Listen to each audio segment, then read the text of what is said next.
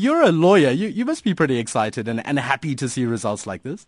Oh yeah, from my perspective, it's fantastic. I think my experience has been that lawyers do a great deal of free, offer a great deal of free legal assistance, and it's really nice to now have evidence that backs that up and, and shows how generous the profession is. So, so why are lawyers sometimes at the butt end of these jokes? Then, if if we have good evidence like this that, that lawyers are doing that, that good work, community driven legal work?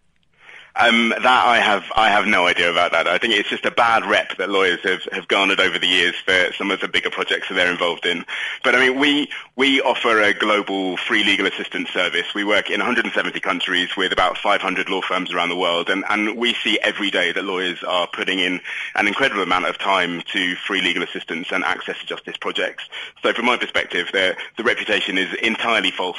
But I am a lawyer, so I'm a bit biased. so, that. so let's try to shatter the myth then what does the data you've collected uh, say about community-driven pro bono legal work uh, around the world among your respondents? Well, we had, as you said, uh, 141 uh, firms responded, and, and, and that represents lawyers in 77 different jurisdictions around the world, and, and it's 49,000 lawyers. So it's a really comprehensive data set.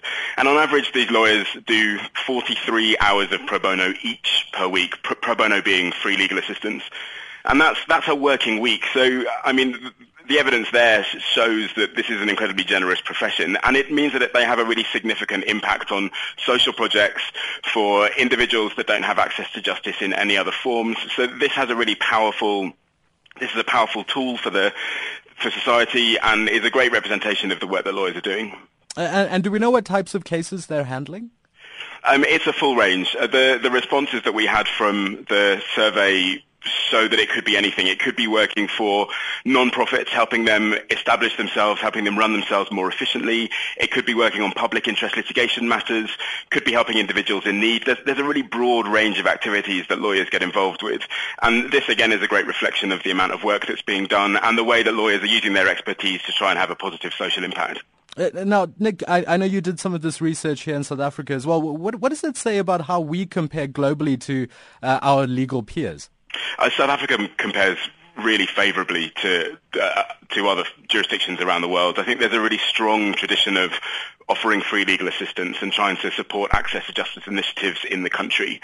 And as a result, lawyers are really used to it. Lawyers now increasingly see it as something that they're expected to do and that they want to do. It's, it's not something that they're that they're, they're kind of forced to get involved with. It's, it's part of the DNA of lawyers, particularly in South Africa.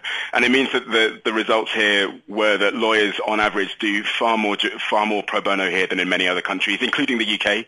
Uh, lawyers here do more each per year than than other jurisdictions. It's basically just the US that is that, that, that does more, and, and in the US it's a whole different ballgame with lawyers doing a great deal of pro bono over there. And, and do your respondents say why they contribute these hours to pro bono, giving free legal advice? Yeah, there's a few different reasons why people get involved in, in these sorts of projects.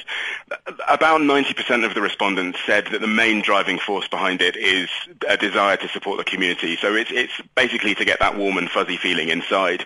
But also there are really significant commercial drivers as well lots of the corporate organizations around the world now position themselves as global corporate citizens. And it means that law firms who are trying to get fee-paying work from them they can benefit from, from marketing themselves in the same way and showing that they are also organizations that have a, a, really strong interest in the communities they work in. And beyond that, it's great for things like training of junior lawyers. It's really good for recruitment. Being able to sell yourself as a firm that has a strong social commitment means that you're more likely to get uh, more junior lawyers uh, wanting to work for you because they also want to feel like they're working for an organization that has a really strong connection to social impact in the communities that they work in. And uh, are they forced to do this? Is there any legal requirement in, in South Africa for them to support this culture pro bono? So at the moment, there is a requirement to do 24 hours of pro bono. Um, it, it's not a, a mandatory requirement. I, I, think that there are, if you don't do it, there's, there's, no great penalties. But this is changing with the advent of the Legal Practice Act in South Africa. Um, lawyers will be obliged to do community service, and there's a bit of a debate at the moment as to what that will entail. And so we see this, we, we see now as a great opportunity to get involved in the conversation as to what community service will actually look like. And it means that there's um, lots of organisations are now trying to have a look at community service and try and make sure that we can leverage the expertise and the skills of the legal community to have as great an impact as possible.